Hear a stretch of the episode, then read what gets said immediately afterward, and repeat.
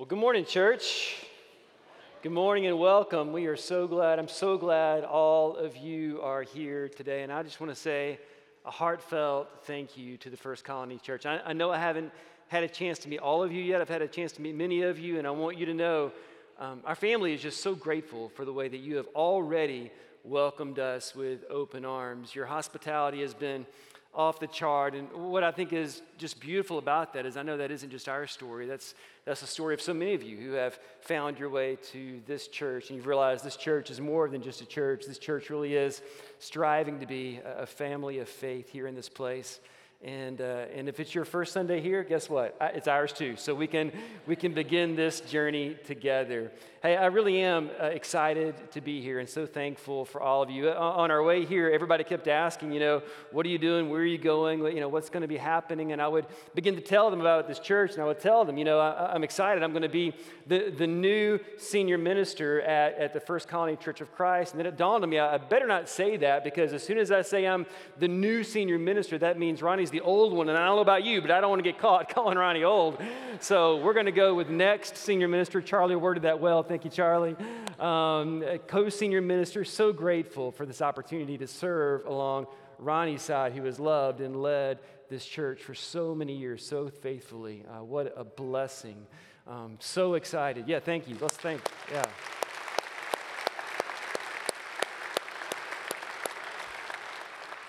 I want you to know I'm honored and humbled to, to get to serve by his side in, in the days and weeks and months and years ahead. And what a blessing it is to serve by the, the whole staff here at First Colony. I know you know this, but God has assembled a dream team here, just an incredible group of talented people that love each other, love God, love all of you, and are striving together. And, and what, what a beautiful thing it is just to be able to step into this moment with all of you. And we are so thankful. And it's our hope that we really can uh, come alongside you as we gather in this place to worship Jesus every week, as we seek together to, to grow as disciples of Jesus, and as we prepare to go into this neighborhood, into the community around us, into the world around us, and, and share this good news of the great love of God that's been revealed in Jesus. What a, what a tremendous blessing that is.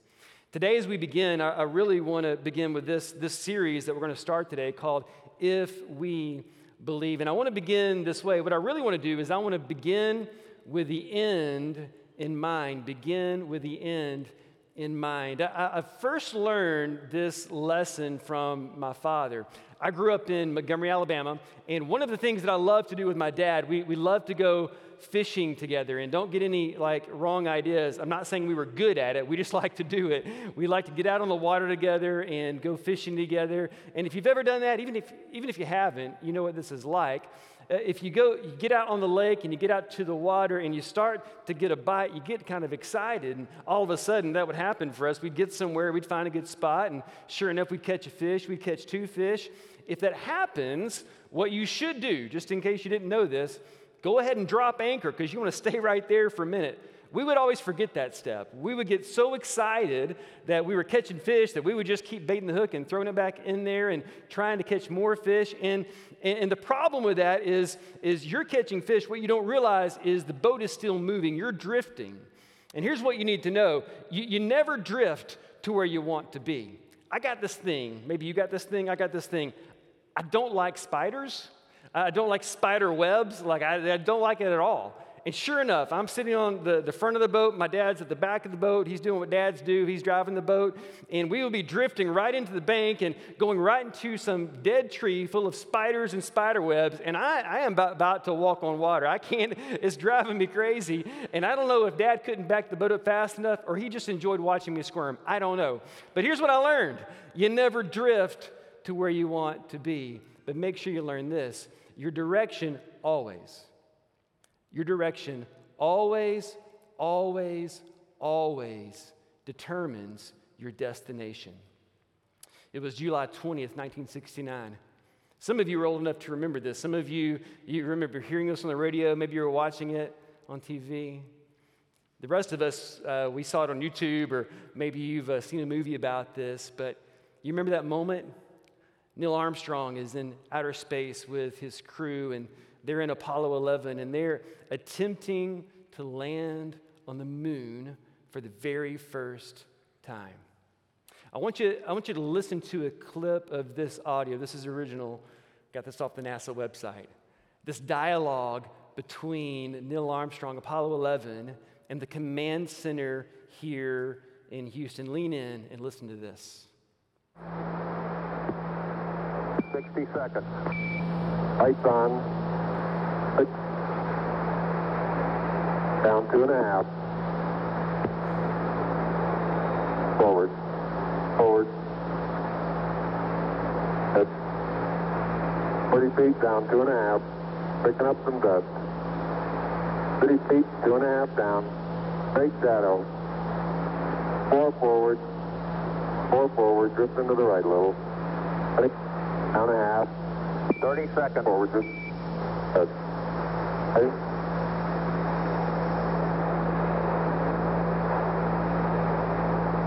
Contact light. Okay, engine stop. Houston, uh, Tranquility Base here. The Eagle has landed. Roger, Tranquility. We copy you on the ground. You got a bunch of guys about to turn blue. We're breathing again. Thanks a lot.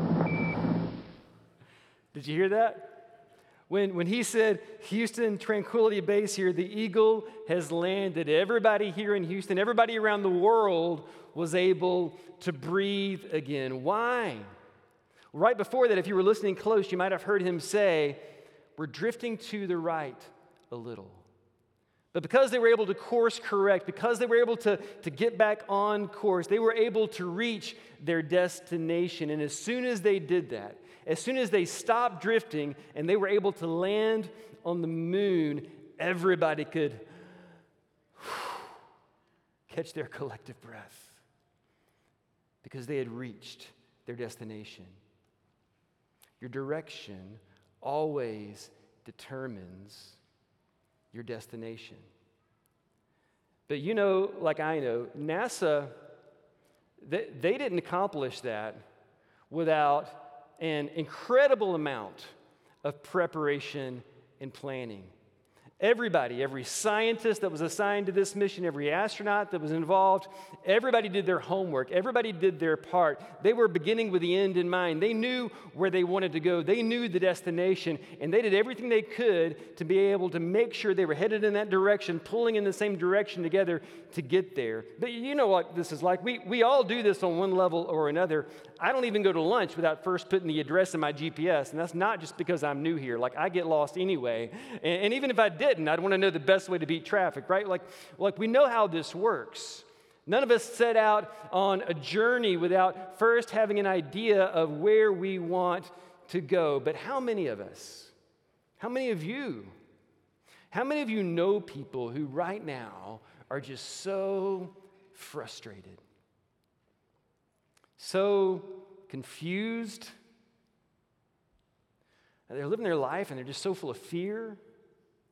Like you can see it, and maybe you felt this, but there's like this, this anger that's just sitting there right below the surface. And they don't even know why, but you know why. They don't know why. They can't see it, but the truth is, the reality is, they're drifting.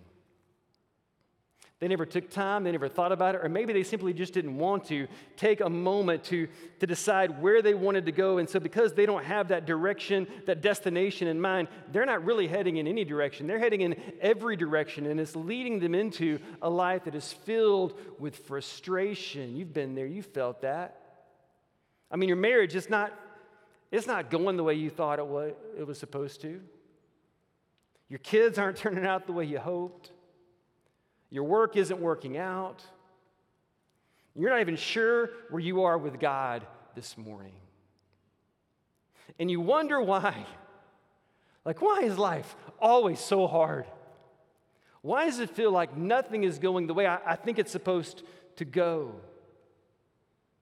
Uh, you're drifting and you're just hoping you're going to end up in a good spot, a good situation, a good place. But the reality is, you never, ever drift to where you want to go. Your direction always determines your destination. And watch this when you begin with the end in mind, your destination determines your direction. And if that's you, if that's ever been you, if that's somebody that you love, I want to share some good news with you. Like, you don't have to live your life full of this frustration. I've got good news for you. Because in the beginning, God had the end in mind for you. In fact, I would suggest before time began, God had the end in mind for you and for me. If you have your Bible, I would love to invite you to open up this morning, if you have your scriptures, to the Gospel of Luke. And if it's your first time here, if it's your first time joining us online, open the New Testament, you go to Matthew, Mark, you get to Luke. Luke is a good news story, a gospel story about the life and the ministry of Jesus. And Luke is the author of this story. Here's what you need to know about Luke he was a doctor, he was a missionary, he was one of the first followers of Jesus. And, and I love the Gospel of Luke because here's what Luke did he decided to talk to as many, as many eyewitnesses to the life and the ministry of Jesus as he could find. He wanted to, he wanted to meet people and talk to people who, who saw what Jesus did, who heard what Jesus said. He took these collection of stories and he put them all together so that people just like you and me could read, could read about this man called Jesus of Nazareth. And, and Luke's goal with that was for people like you and me to come to faith in Jesus of Nazareth as Jesus, God's Messiah. And, and I love Luke's gospel. He talked to as many eyewitnesses as he could find, including Mary, the mother of Jesus. So his sources check out. And I want to share this story with you that Luke shares at the end of his gospel, Luke chapter 24. So we're coming to the end of the story at least this part of the story. And at this moment, Jesus has already died. He's already been buried for three days in a borrowed tomb, and now it's Sunday morning, and Jesus has risen. But here's the thing not everybody knows that yet. In fact, the story is about two of his disciples, two of his followers. And they're on a journey, a seven mile journey, a road trip from Jerusalem to this town called Emmaus. And I want you to hear what Luke says happens next. Luke chapter 24, I'll begin in verse 14. This is from the New Living Translation. Luke writes As they walked along, they were talking about everything that had happened. And as they talked and discussed these things, Jesus himself suddenly came, suddenly came and began walking with them. But God, watch this, God kept them from recognizing him. Just imagine this moment. It's Sunday morning. These disciples, they're, they're a little discouraged. They're leaving Jerusalem because they don't know what else to do. They've been following this man named Jesus, but he's dead.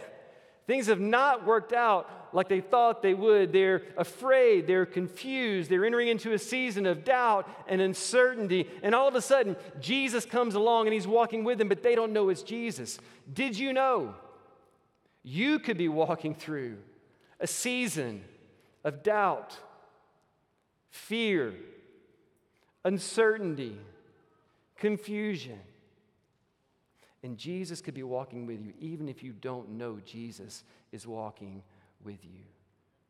Jesus is walking with these disciples. They don't know it's Jesus. In verse 17, Jesus asked them this question. Jesus asked them, What are you discussing so intently as you walk along? Well, they stopped short, sadness written across their faces. These guys are sad, they're discouraged, they're down. Then one of them, Cleopas, replied, You must. You must literally be the only person in all of Jerusalem who hasn't heard about all the things that have happened there over the last few days. Like everybody knows what's happened. How do you not know what's happened? And then Jesus asked them this question, verse 19. He says, What things? Jesus knew what things. Why is Jesus asking the question, what things? Like he, Jesus knows exactly what they're talking about. Why does he ask this question? If you follow the ministry of Jesus, what you, what you find out pretty quick is that Jesus, Jesus is going to ask a lot of people a lot of different questions. And it's not because Jesus is trying to learn anything new. He's not trying to gain some new insight or information from the people he's asking these questions of. He's not asking for his benefit of, uh, at all, he's asking for their benefit. You see, Jesus, he doesn't want anything from these two disciples, he wants something for them. He already knows what things. But he asks the question because he wants them to answer so that so that he can open their eyes to help them see things that they couldn't possibly see. So they could know things they couldn't possibly know. So they could understand something that they could not possibly understand without him. He asked, What things? And they said, The things that happened to Jesus, the man from Nazareth. You see, he was a prophet who did powerful miracles, and he was a mighty teacher in the eyes of God and all the people. But our leading priest and other religious leaders, they handed him over to be condemned to death, and they crucified him. They had him killed. We had hoped. We had hoped that he was the Messiah who had come to rescue Israel. And this all happened just three days ago. Then some women from our group of his followers were they were at his tomb early this morning. Remember it's Sunday morning. And they came back with this amazing report. They said his body was missing and that they had seen angels who had told them Jesus is alive. Some of our men ran out to see and sure enough, his body was gone just as the women had said. So they know, here's what they know. They know that Jesus is no longer in the tomb. His body is missing. And at this point, that's what they believe. But they're not really sure what happened. They know the report. Some friends of ours, they've been to the tomb. His body's not there, and angels have said that he is risen. But you got to think, that's really hard to believe. I mean, if you weren't there, if you didn't see that with your own eyes, if you didn't hear them with your own ears, that's really hard to believe because nobody comes back from crucifixion. Nobody. When you die on a Roman cross, you are dead. Nobody comes back from a Roman crucifixion. It's hard for us to imagine but if you were to live in that first century world, it would not be uncommon for you to see living in an, uh, an area that was controlled by the Roman Empire, to walk those Roman roads and see them lined with Roman crosses. Their motto during that time period was Pax Romana, Roman peace, but that was peace through violence, or at least peace through the threat of violence. And everybody understood, everybody knew you don't go up against Rome. You don't cross a Roman soldier. Yeah, they kept peace, but it was always through violence, or at least the threat of violence. And the Romans were expert executioners. And they all knew nobody comes back from a crucifixion. So you really can't follow these two disciples. They didn't know what to believe. They know his body's missing and they know the report, but they're not sure what to believe. They're walking with Jesus. They don't know they're walking with Jesus, but Jesus says this He says, You foolish people. Verse 25. You find it so hard to believe all that the prophets wrote in the scriptures. Wasn't it clearly predicted? Like, you know this. You know your Bible, you know your scripture, you know what the prophet said. Wasn't it clearly predicted that the Messiah would have to suffer all of these things before entering his glory? Then look at what Jesus did. Jesus in his grace, Jesus in his love, Jesus in his mercy. Jesus took them through the writings of Moses and all the prophets. And this is what he did. He explained from all the scriptures all the things concerning himself. Did you catch that? Jesus, on this seven mile road trip, walking from Jerusalem to Emmaus, takes them through the entirety of what you and I call the Old Testament, the Jewish Bible. These are their scriptures up to this point, and he shows them all the places. Every moment, every time where scripture points to what was going to happen, points to himself. How all throughout the pages of Scripture, all throughout history, His story, God's story, it was all pointing to this exact moment. Well, by this time, verse 28, they're nearing Emmaus. They've walked about seven miles together, and they're at the end of their journey. Jesus acted as if he was going on, but they begged him, Would you please just, just stay the night with us since it's getting late? And so he went home with them. And as they sat down to eat, Jesus took the bread and he blessed it. And then he broke it and he gave it to them. This is what we just did. When he did, did that, suddenly their eyes were opened and they recognized him. And at that moment, he disappeared. Don't miss this. As soon as Jesus breaks the bread, as soon as they break bread with Jesus, their eyes are opened. As soon as they break bread with Jesus, everything changes. As soon as they break bread with Jesus, they're no longer living in this uncertainty. They're no longer living in fear. They no longer have any doubt. They are no longer living without hope. In that moment, they know that this is true. Jesus is alive. I don't know about you, I am convinced this is one of the reasons, there's many, this is one of the reasons Jesus wants his church, every time we gather, as often as we can, to practice communion together, to break this bread together. Because whenever we do, our eyes are open to see things we couldn't possibly see without him, to know things we couldn't possibly understand without him, to be reminded of our hope, and to remember that Jesus is alive.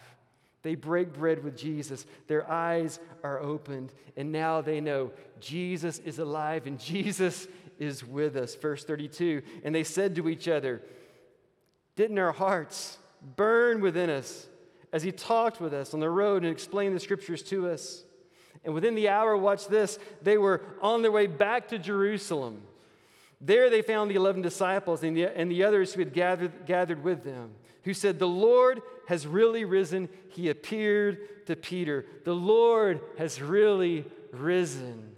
And because they believed that, everything changed. Now they're filled with passion and a purpose. Now they have direction and a destination. Now they're no longer living in fear, doubt, uncertainty, confusion. Now, now they know there is hope and that hope has a name, and his name is Jesus, and Jesus is alive. And because they believed that, absolutely everything changed for them forever because they believed.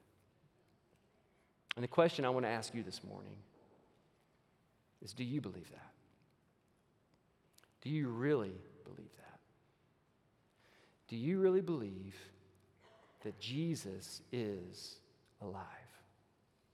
Because if you do, that fact changes absolutely everything for you. It was April 12th, 2004, when this question was on the cover of Time magazine Why did Jesus have to die?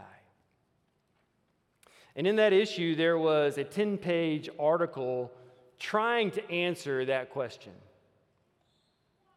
In one sense, that's the same question that these disciples walking from Jerusalem to Emmaus were trying to answer Why did Jesus have to die?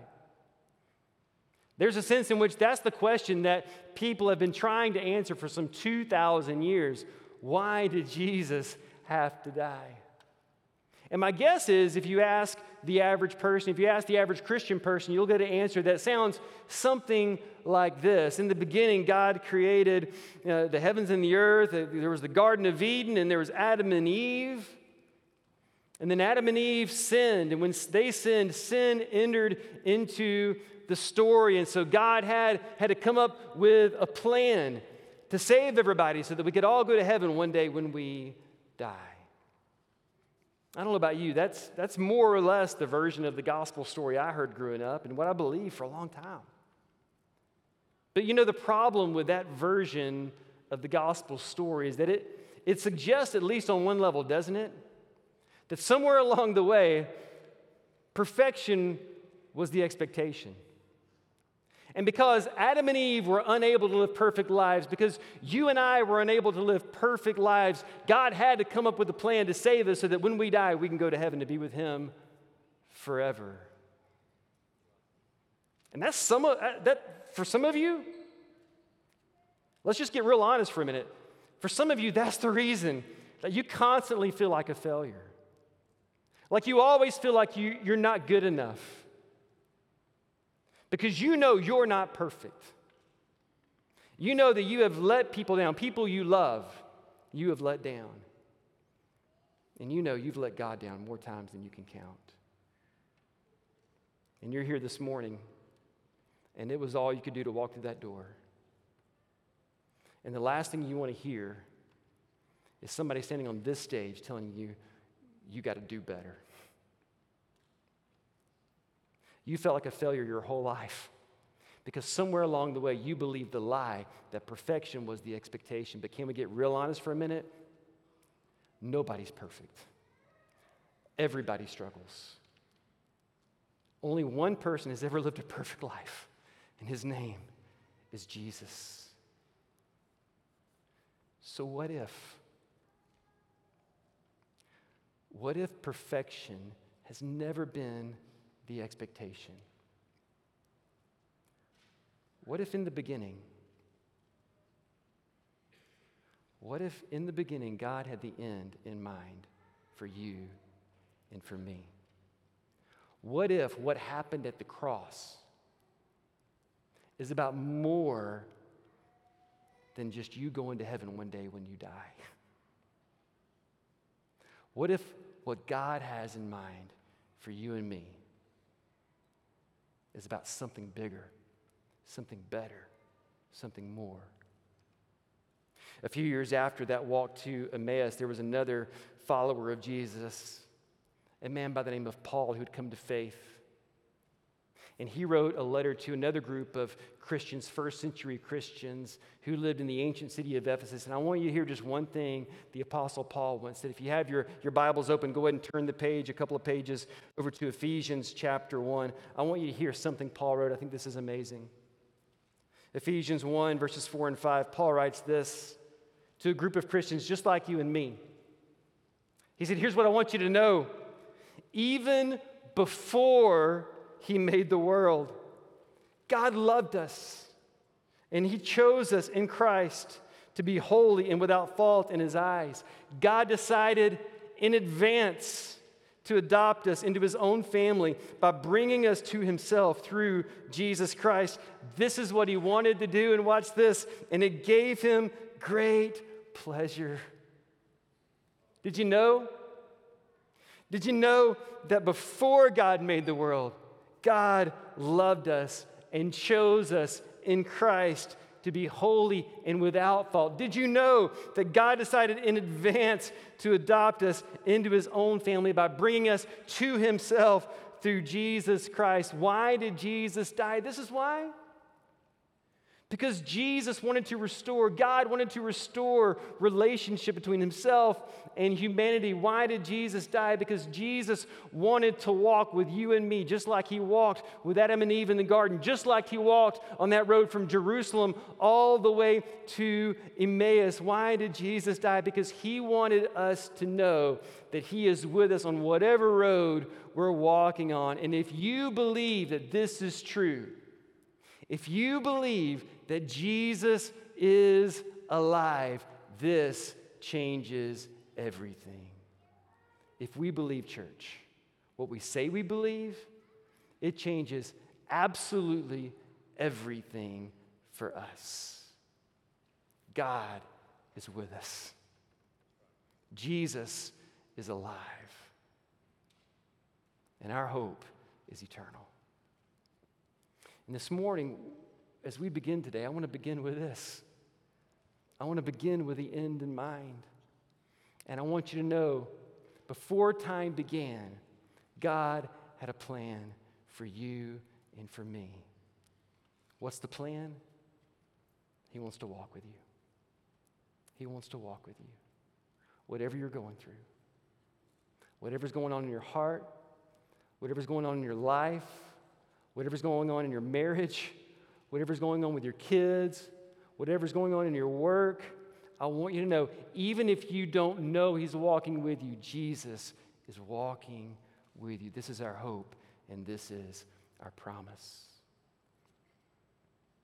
Church, if you would, I want to ask you to stand with me, and I want to pray for you. But before I do, I want to ask you one last question. Here's the question What will change because we believe? Those disciples who walked with Jesus from Jerusalem to Emmaus, they believed, and absolutely everything changed forever for them. Those first followers of Jesus, they believed he was alive, and it changed everything forever for them. In fact, I don't know if you've ever thought about this, but it's because they believed that we are here today. So I just wonder who's going to be here next Sunday? Who's going to be here next month, next year? Who's going to be here five years from now? Who's going to be here 10 years from now? Who's going to be here a hundred years from now because we believed? You see, this faith that we hold on to, it's not just about you, and it's not just about me. It's about all those that Jesus died to save. And we can have an impact far greater than we could possibly know if we choose to believe. If you would, let's pray together. Father, this is my prayer. This is our prayer this morning. Father, we, we confess that we believe in you, and at the same time, we pray, help us believe. Father, give us faith.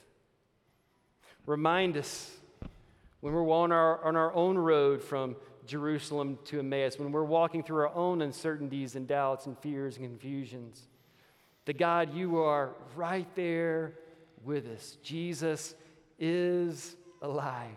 Yes, he came, he loved, he lived, he died. He rose again, and now he is seated at the right hand of the Father. And Father, this is our faith, this is our confession, this is our belief. And it's our prayer that that belief, that faith in you would change everything for us, that you would remind us over and over and over again of our hope and our promise. And what's more, help us share that hope and that promise with those around us. This is our prayer through Jesus Christ our Lord. Amen.